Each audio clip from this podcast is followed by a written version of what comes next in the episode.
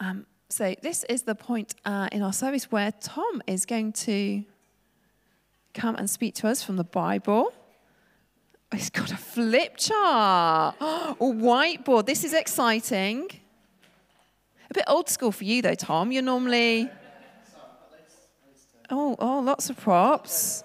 Oh, I don't know any jokes. I'm not very good with jokes, as all of our Alpha team know. Um, uh, can I pray for you before? Yes.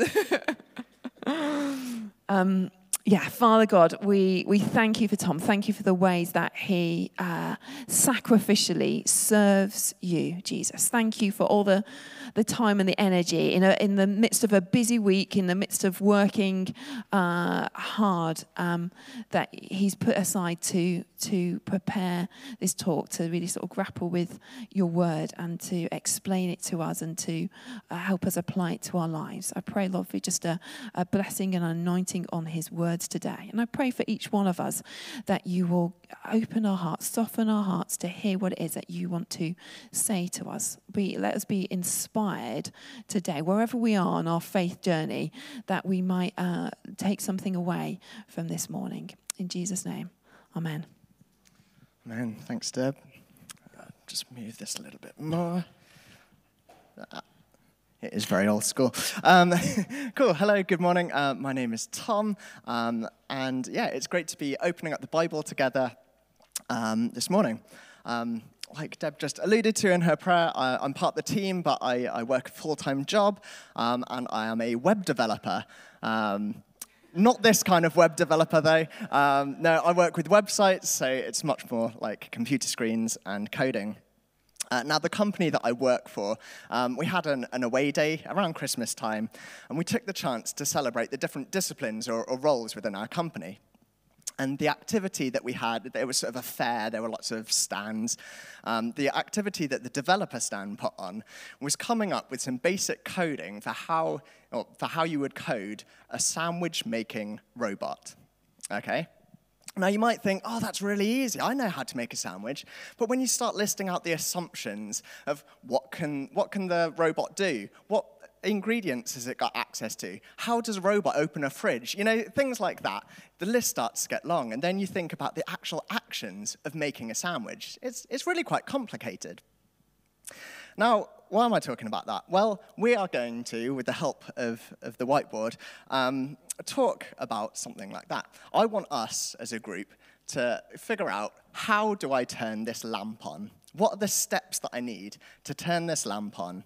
Uh, what things need to be in place for me to be able to do it? And it's interactive. So, does somebody want to shout on, how do I turn this lamp on? Plug it in. Plug it in. Yeah, let's. You'll have to excuse my handwriting as well. Um, plug it in. Okay. Well, let's plug it in.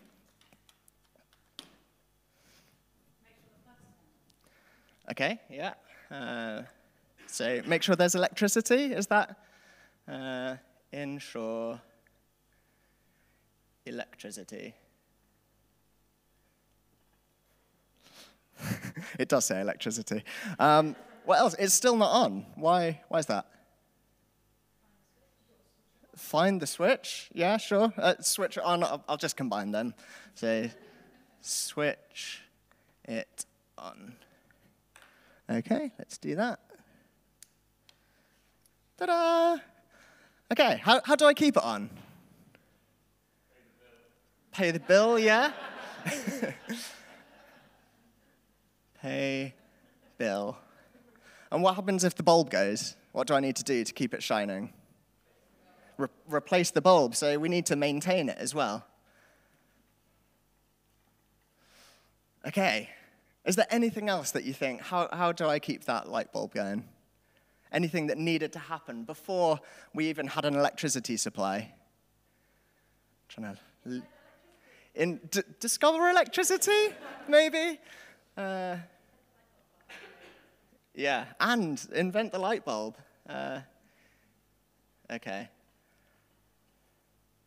I'm pretty sure those two go the other way around. Um, uh, invert bulb.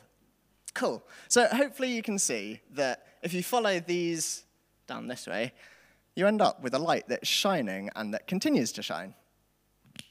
Now, why are we talking about light bulbs in such detail and lamps? Um, well, I'd like to suggest that the Christian life is a little bit like this journey that we've talked about. Firstly, it's far more complicated than it looks like on the surface.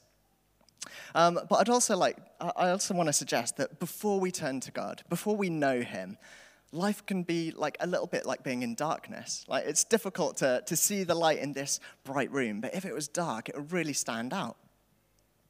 You know, before we have a relationship with God, um, we can sometimes feel hopeless. You know, how is justice going to be done if there's no one who's making sure that it happens? What can give us meaning in our lives? Is it all about what I do, my job? Is it about my family?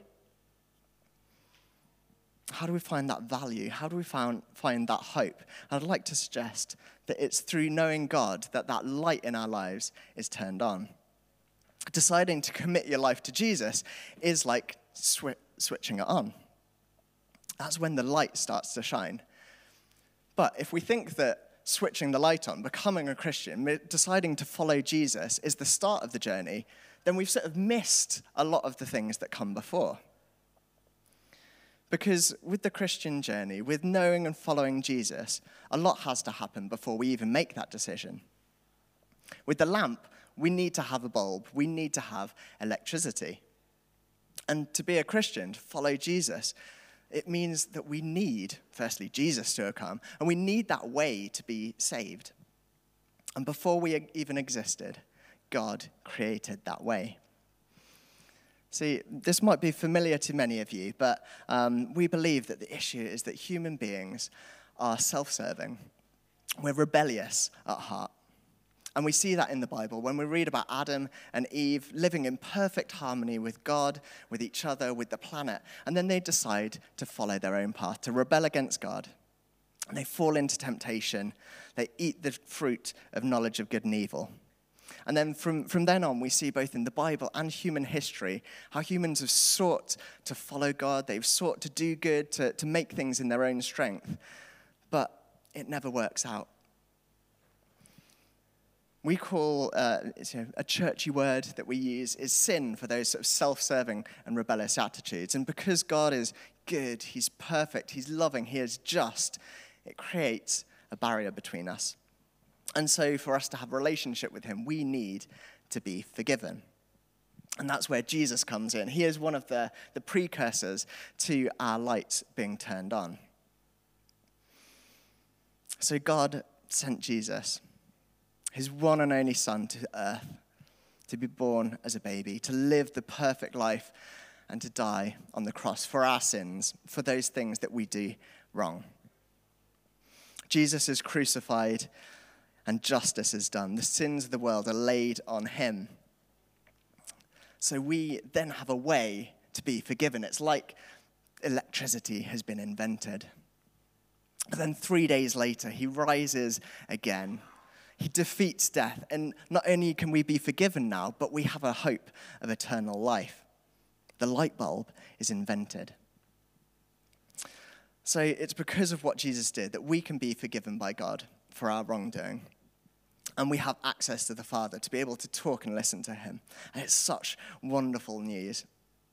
Because of Jesus, we can find meaning in this life, and we can have a hope to the life to for the life to come. Jesus is the reason that our light can be switched on. So, our reading from today, uh, for today, comes from Titus chapter 3. Uh, yeah, there we go. Uh, verses 3 to 8. It says this At one time, we too were foolish, disobedient, deceived, and enslaved by all kinds of passions and pleasures. We lived in malice and envy, being hated and hating one another. But when the kindness and love of God our Savior appeared, he saved us. Not because of righteous things we had done, but because of his mercy. He saved us through the washing of rebirth and renewal by the Holy Spirit, whom he poured out on us generously through Jesus Christ, our Savior, so that having been justified by his grace, we might become heirs, having the hope of eternal life. This is a trustworthy saying, and I want you to stress these things so that those who have trusted in God may be careful to devote themselves to doing what is good. These things are excellent and profitable for everyone. Now, I think these verses that, that we've been looking at are a wonderful summary of what I was just talking about. It speaks about wrong attitudes, the malice, the envy um, that humans have, and how Jesus came to save us, not because of anything that we've done, but because of his love and mercy. We've done nothing to deserve it, but he saved us anyway. And then it speaks of the hope that we have of eternal life because Jesus rose again. So I'd like just this morning um, to focus on a couple of, uh, of, of phrases in, the, in this passage, uh, and that is this He saved us through the washing of rebirth and renewal by the Holy Spirit, whom He poured out on us generously through Jesus Christ. Because today, as, um, as Deb and Rachel have already said, we are celebrating Roz's baptism. And that is that washing of rebirth. Now, baptism is this strange ritual, and unless you're into acting, you probably don't do much theatre. But again, as was mentioned earlier, um, baptism is a theatrical acting out. It is literally um, actions speak louder than words. Other examples of that kind of thing might be holding your hands up. I can't get to my weapon. I'm vulnerable. I'm fully surrendering to you. You. You can say you surrender, but if you've got your hand next to your sword or your gun, then yeah, you, you can act against that. It, it, sort of, it makes it even more powerful. Another one might be kneeling to propose. It's sort of making yourself vulnerable, it's showing respect to your partner and a vulnerability that is really apt for that action of asking someone to marry you. But baptism takes that a step further. It acts out a drowning, a death to our old lives. But it doesn't end there. It, Roz will probably be quite glad of that. but there's a, a, second part to it. It's that rising up out of the water, that being born into a new life in Jesus. And Jesus speaks about this, in fact. Um, he has a late night encounter with a religious leader called Nicodemus. And he says that, um, very truly, I tell you, no one can enter the kingdom of God unless they are born of water and the Spirit. Flesh gives birth to flesh, but the Spirit gives birth to spirit. Entering the kingdom of God means that we need to be born again, both of water and the spirits, and the spirit. Baptisms weren't this unique thing that Jesus did. In fact, it existed far, you know, long before him, and he, in fact, was uh, baptized by his cousin, John the Baptist. But the baptisms of followers of Jesus aren't just about going in the water and repenting of the sins, but it's more um, than that. It, it's the dying to the old way of life, it's the being reborn into a completely new way of living. Maybe you're here this morning and you've never been baptized. Maybe you haven't flicked that light switch on. You haven't made that decision to follow Jesus. You might have doubts or questions, and that's okay. It doesn't stop you from flicking the switch on, from seeing the light in your life. And if you are on the fence, do have a chat to myself, have a chat to, to Deb or Rachel or, or anyone else, um, and we'd happily talk through you, uh, talk it through with you. But the passage in Titus doesn't, talk, doesn't just talk about the, the washing of rebirth, but it talks about the renewal of the Holy Spirit. I think part of that is that action of flicking on the switch. When we're baptized, we're also baptized in the Holy Spirit. And we'll see that later. We'll be praying for Roz to be filled with the Holy Spirit. And in the Acts of the Apostles, we read of how people are baptized in water but hadn't received the Holy Spirit yet. So it's a really important process of getting baptized, is receiving the Holy Spirit. But as we saw with our lamp analogy, switching it on isn't the end of, uh, of the action. It's all well and good turning the switch on, but if you don't keep it plugged into its power source, if you don't replace the lamp, uh, the, the bulb if it breaks, then it'll go out. Now, that's where the daily renewal of the Holy Spirit comes into it. The Holy Spirit helps us to keep shining.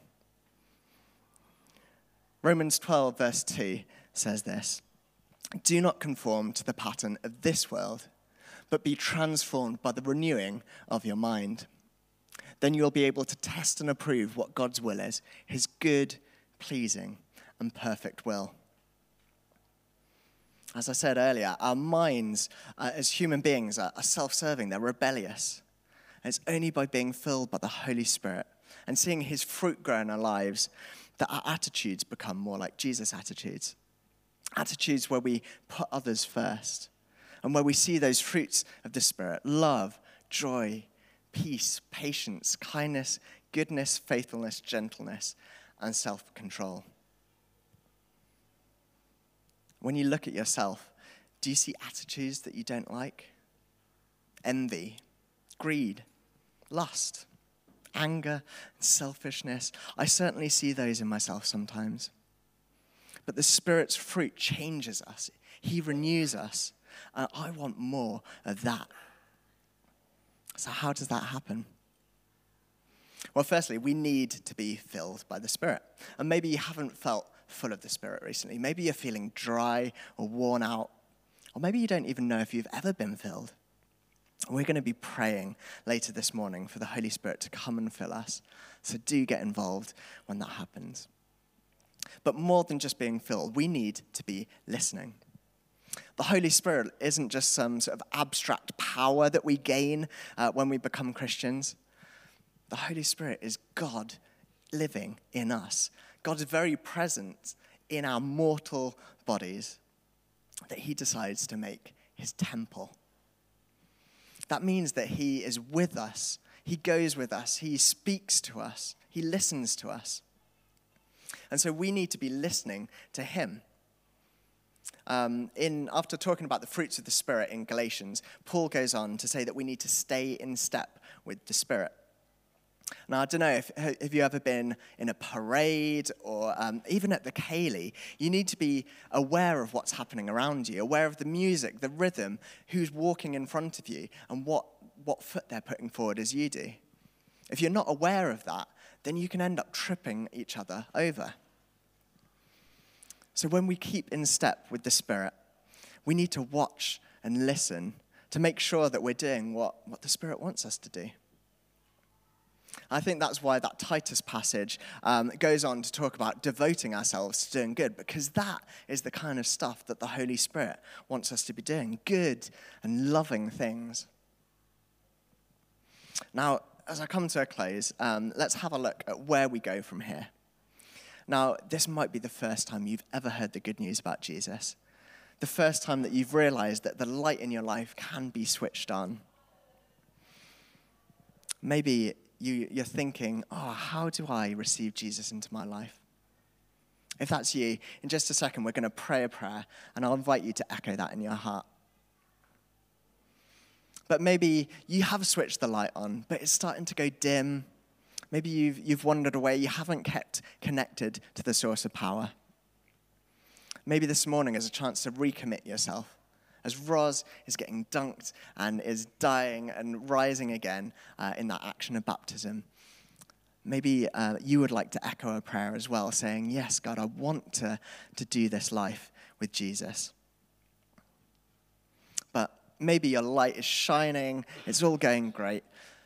But we need to maintain that, um, that brightness. We need to stay connected to the source of power. And we'll be praying again um, for another filling of the Holy Spirit so that we can be renewed, our minds can be renewed by Him. So I'm going to invite the band up, and if you're able to, why don't you stand up with me?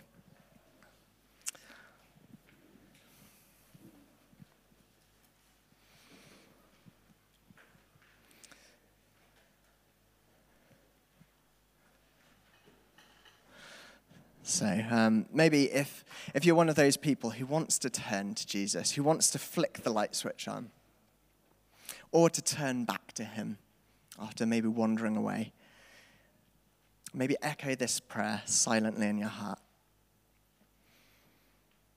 Lord Jesus, I'm sorry for the things I've thought or done wrong in my life. I take a moment to bring to mind anything that's on my conscience right now.